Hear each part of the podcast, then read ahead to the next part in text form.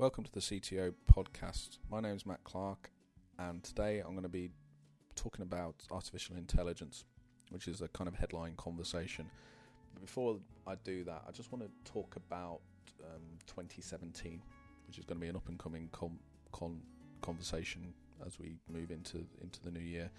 Normally, what I do this time of year is pull together a series of trends, which I'm I'm going to continue, but I think there's going to be a slight difference in terms of how we phrase these and how we um, not just only talk about 2017, but talk about some of the foundation trends that we need to be layering going into the next four to five years. So there's some big conversation areas now that I think organisations need to start laying the seeds for.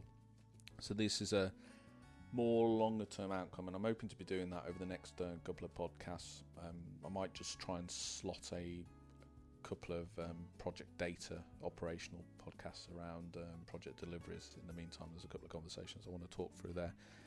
But today is about artificial intelligence, um, and it's focused on an article that I pulled together in June, on June the 6th, uh, called Zero to AI. The feedback that I had from the article was both interesting, but you know, quite quite academic in terms of the subject matter was quite deep probably this probably stems back to my interest in the subject from the university days, which um, it was a, an area that was emerging at the time, and every every year we, we had to do a module in this particular subject as, as the technology started to progress.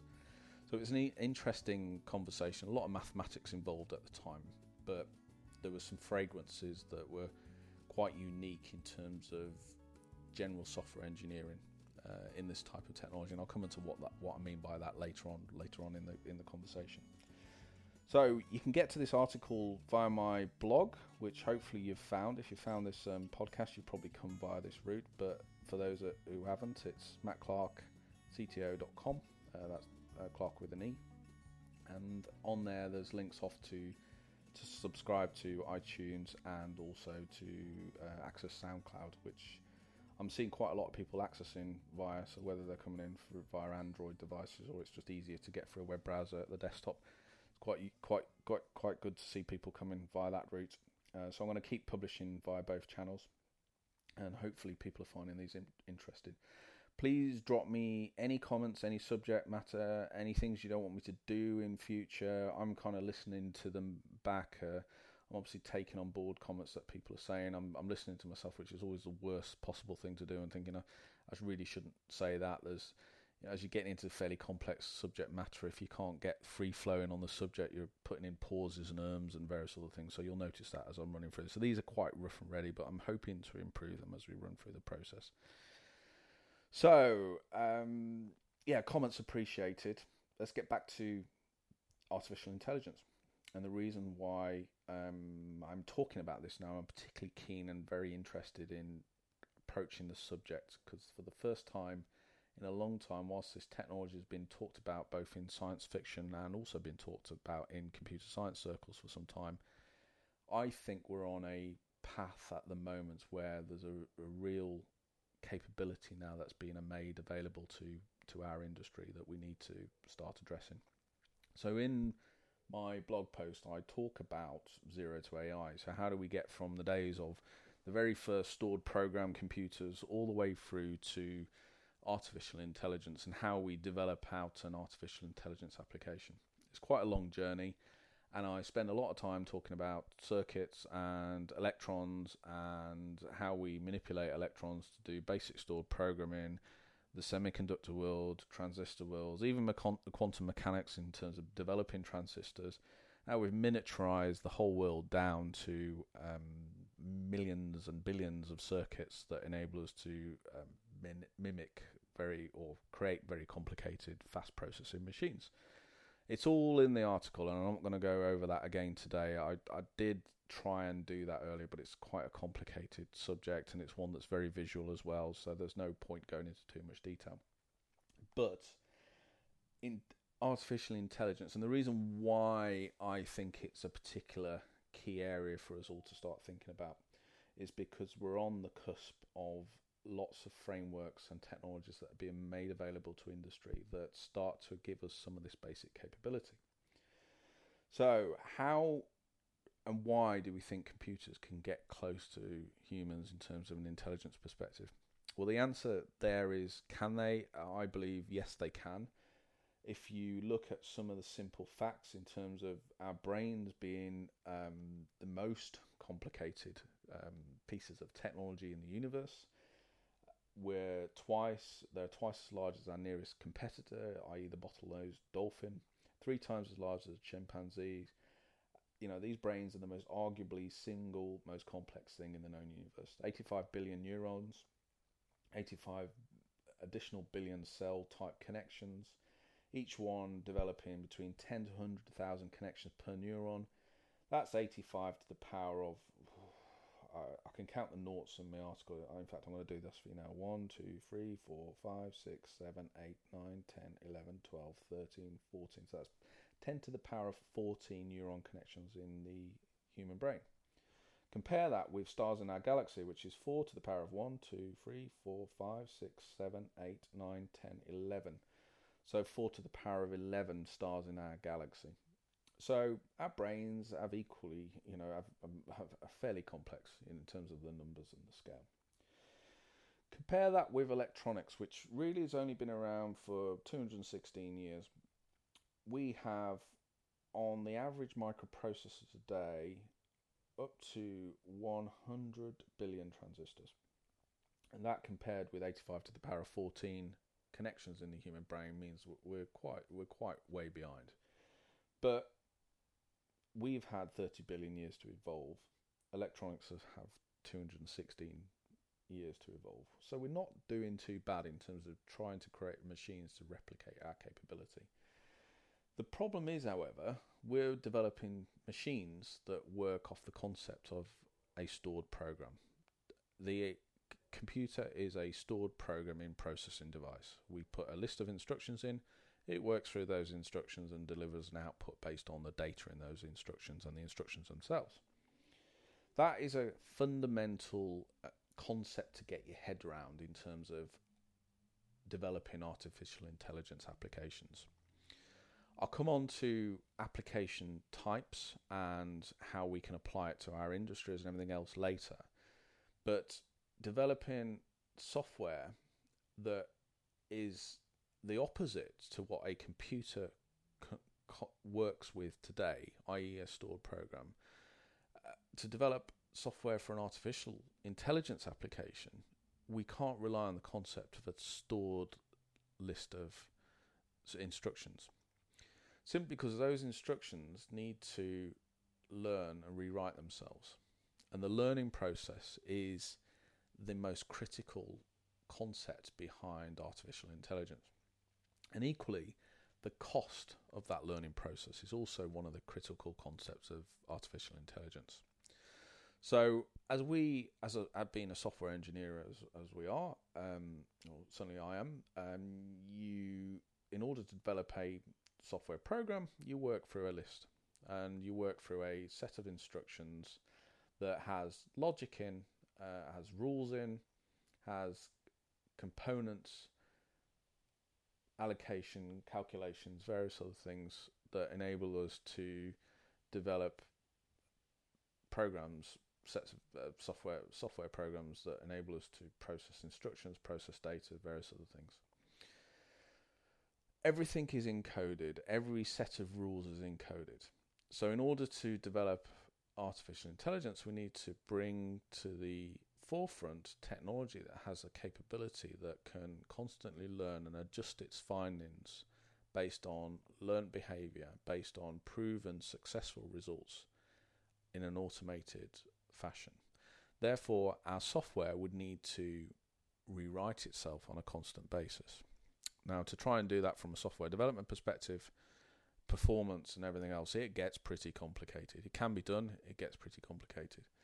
So we've turned to mathematical techniques to represent data through numbers that we can then push through calculations that can manipulate that data, adjust the weightings of that data to come out with a set of results that we can say that's a good result or that's a bad result. If it's a good result, you need to learn from this. You need to store that and learn from that cal- set of calculations how you arrived at that particular result. I'll come on to that in, in more detail in a minute. So the fundamental shift in that we've developed a machine that is used to dealing with instructions to what we need to do is more or less put a translator on top of that machine. That whilst the machine at its base level will deal with instructions, we need a layer of software abstraction that will enable us to deal with the concept of learning and the concept of this cost function that's the quickest way that we've arrived at a learning scenario. So it gets, as a software developer, it gets fairly complicated. Now, the, in order to understand intelligence, we need to really arrive at the question what is intelligence? So, defining intelligence could it be a simple question including one's capacity for logic, logic, abstract thought, understanding, self-awareness, communication, learning, underlined again, emotional knowledge, memory, planning, creativity, and problem solving. So all of those things together are some of the traits of intelligence. But for me, understanding, abstract thought, learning, emotional knowledge, memory are some of the key components. With learning being the most fundamental thing, because if we can learn, we can learn from behavior, we can learn from the results. We know what's a good result, what's a bad result. We're able to store that, store that in something that we can then apply to different problems. So that's the critical element.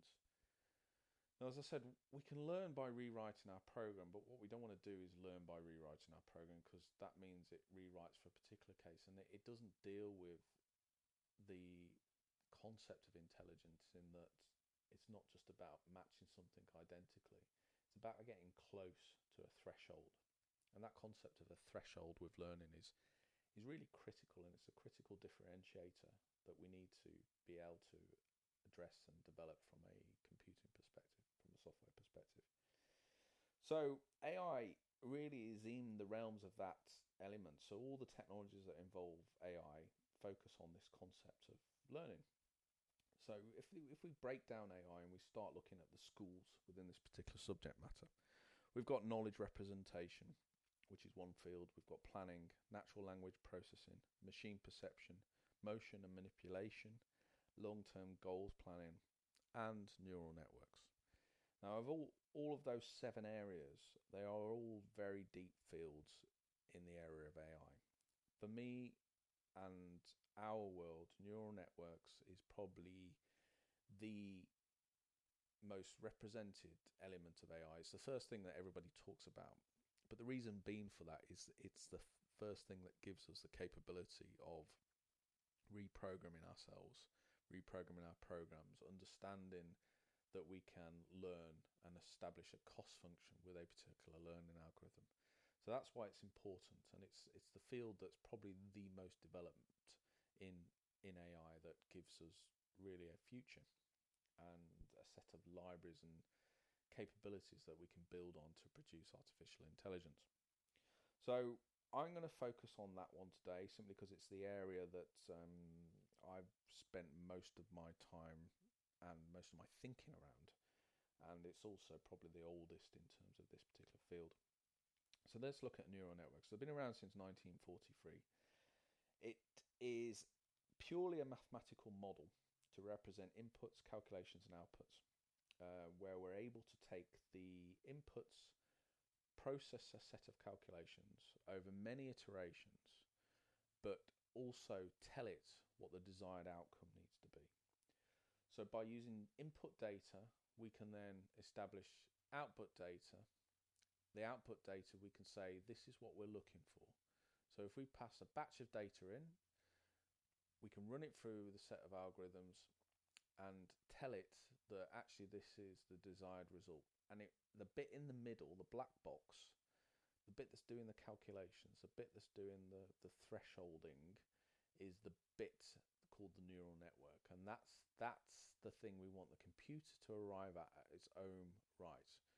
We're telling it what we're looking for, what the result is. We want it to get there itself without writing a program.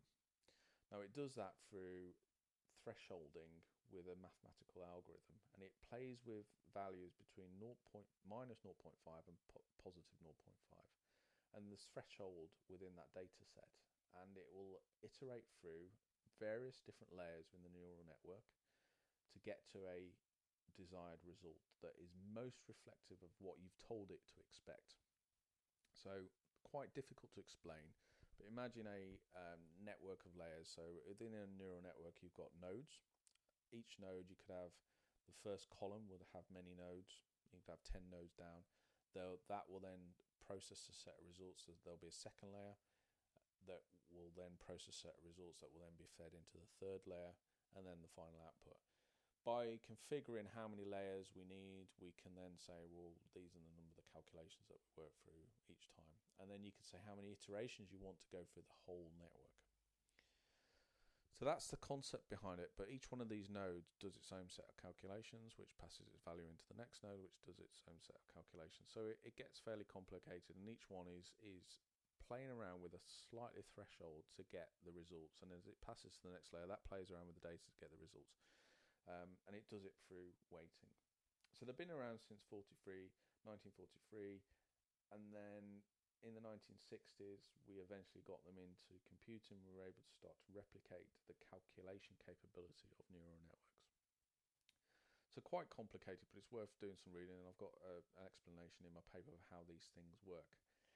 I want to try and make it simple to understand how we can bring it to today's application, which is one of the fundamental things. And as we get into this conversation, I'll talk about the fields that will start to be established from an AI perspective.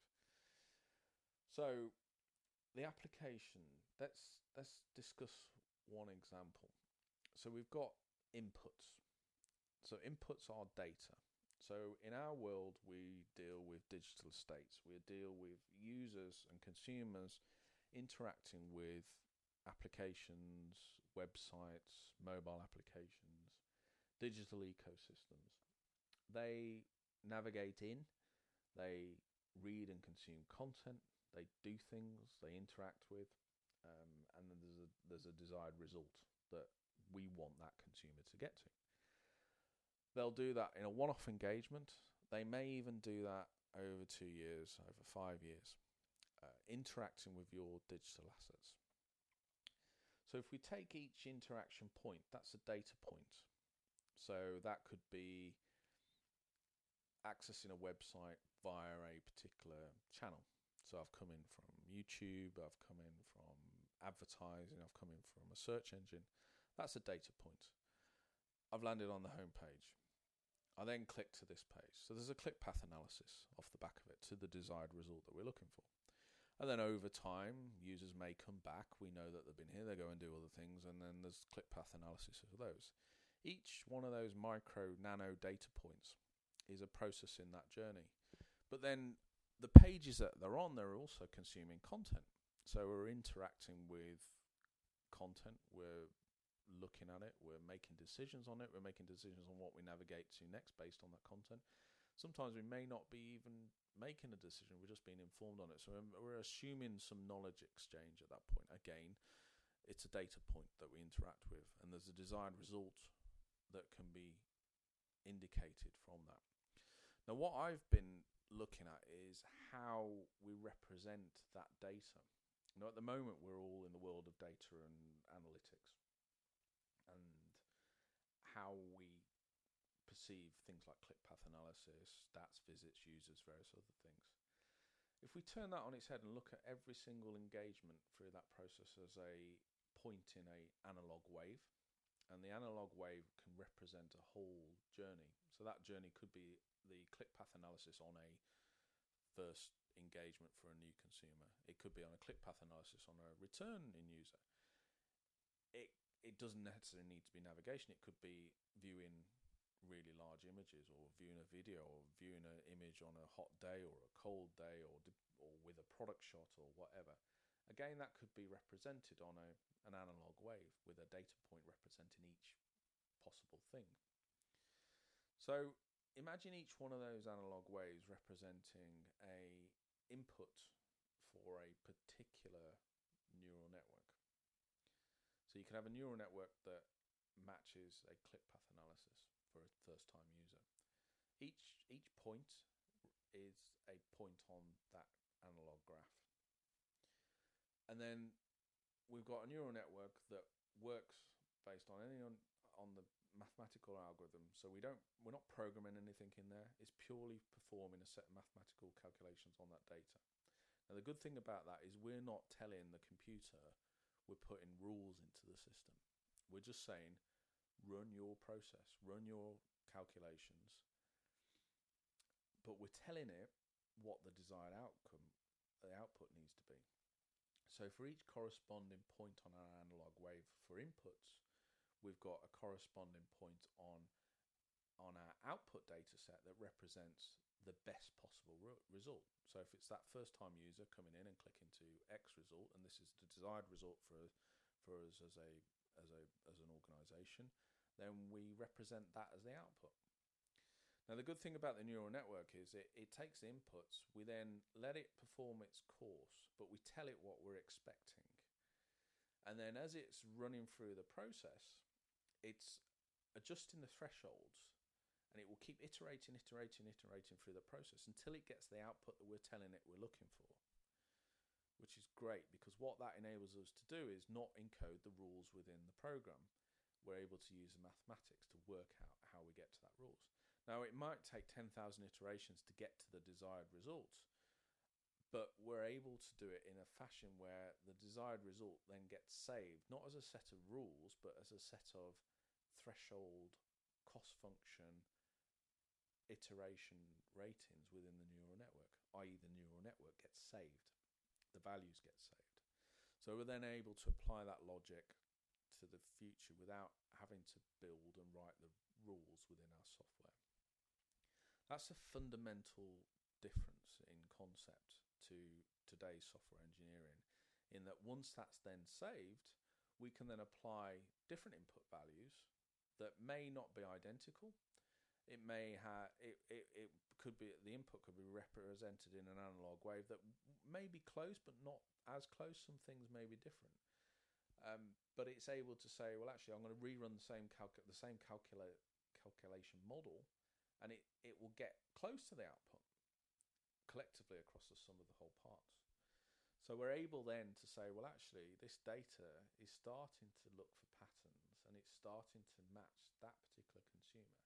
Now we then scale that up and we say, okay, that's not just one click path analysis. We're going to look at it for all the content types. We're going to look at it for the time of day. We're going to look at it for um, the channels coming in. We're going to have a look at it for different countries, um, weather patterns, events that are happening, such as the Olympics. All these different variables can go through their own neural network, and then they all, all can be collected up together and then put through other neural networks that will give us the results. So the complexity starts to come together as we start to analyze all these different data sets and put them through the same thing. But the whole thing's learning. So we then have given it for each individual instance, we've given it a trained result to expect for. But over time, we can optimize the training and retrain, which is fantastic then. So we can then start to say, well, actually, we've learnt this from it by playing it through, and actually the desired result's slightly off. Let's retrain. And let's retrain every single one collectively to work on the, the results of previous ones. So you've got the layers of the, the, the, the intelligence between it. So you apply that to our average digital journey and how we engage with that particular digital journey. Imagine a five year relationship with a customer. You've got first time usage, you've got repeat usage, you've got repeat usage after two years, you've got changes in content, changes in projects, product. Your whole relationship with that customer, that consumer will change for a period of time. But there'll be patterns. So if they're engaging with you digitally, and we're collecting that data and starting to understand that data and learning from that data, we will know after so many terabytes of consumer information, so many terabytes of results information, what's working for us, what is working for us, so we can then spot from the early engagement points of a cons- consumer that that's going to be a good customer or a bad customer. That's going to result in this product sale or not this product sale. But equally, we can look at the reverse and we can say um, there's a trait in a particular consumer how they're interacting with our brand or not interacting with our brand that means that they are not happy or we may lose them as a customer in future. So this is one such application.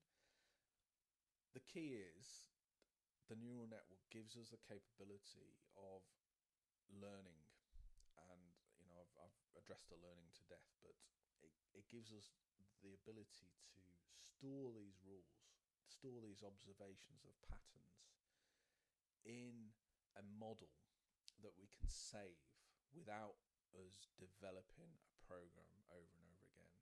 So we're saving both the learning process, the cost function of that learning, and we're saving um, the desired set of inputs over a period of time.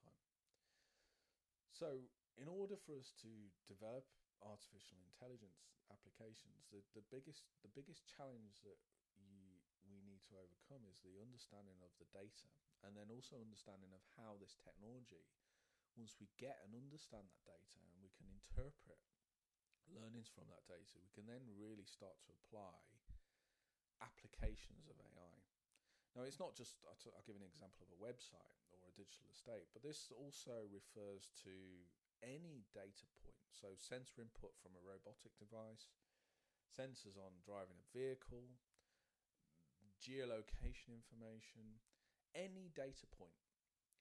So, this is why big data has been so talked about within our industry. Will organizations will have arrived at an outcome, they will arrived at analytics and trend analysis, which is where we are now. But the long term game is artificial intelligence and applying some of this technology over the top of it. So the possibilities are endless for us all and the types of jobs and job roles in future will change fundamentally and AI architecture will be one huge discipline moving forward. But it all starts off with a data mine and the subject of data science, understanding that data science, but not just understanding it from a trends analytics perspective, really understanding it from a learning and cost function perspective as a neural net will work at the moment. So we're doing some of this thinking at the moment, and we're applying. We're, we're spending a lot of time around the data science piece, but what I'm doing is taking that one step further, and I'm using artificial intelligence capability through libraries. So there's some great PHP libraries out there that give us basic neural network capabilities, which are fantastic because you can. What we're trying to do is get the most simplistic form of neural network to understand how we can apply and how we can push data through that network to give us a desired result to then make us think about the application of that data, which is the place to be in terms of really starting to understand the benefits of how we can use it in industry. As we take one step forward, obviously the the, the wider technology um, sector is developing this capability. So we know AI exists in all the major search engines. We know AI is starting to do things like Apple's Siri. We know it's there. We know that technology is often closed to us. We we're as I talked about in my digital hub podcast a couple back. The concept of the enterprise digital hub that sits there and brings together the digital estate and understands the data points, the interactions, a single consumer view, the capabilities of services and how we apply that, how everyone interacts with that overall process, is one of the most important learning points in this whole journey to AI. So, as I said, job roles will change, data science will change. Start starting off with the basics of the basic libraries around neural and then as the technology industry starts to move forward, and I'll talk about a concept of TensorFlow um, which is Google's um, neural network API, which is a bit more advanced, gives us some more capability, very proprietary to Google, and even though it's an open source technology, we've got some of these industrial grade capabilities that enable us to leap forward, but you can't use that technology now without starting with the basics and understanding it. So this concept of AI architecture needs to be seeded now, and I mean now 2016, 2017 into the data science strategies of organizations. And the conversation needs to be had now, explained now, talked about now in terms of what this could mean for us in the future. The starting point is the data mine, then the science around the data, then all the analytics and trends and predictions and targeting. The end goal the AI architecture. And by breaking that and understanding that data down, we can then understand what our inputs need to be into these learning cost functions within a neural network. So, my article goes on and talks about this in detail. It talks about the capability. I love to do more about the applications of AI, but before I get into that, I thought it's really important to get across the concept of this and the seed elements, as I said, the data, before I kind of move forward. And that today is the end of my article. I've actually um, redone this twice already because I, I produced one. It was just a bit too long, and it's quite a difficult visual subject to talk about. So this is my second cut.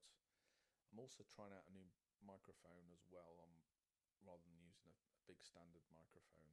I'm using a more portable ones because we're about to start doing some interview podcasts as well.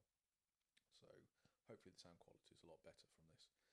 But I hope you enjoyed today uh, today's uh, conversation.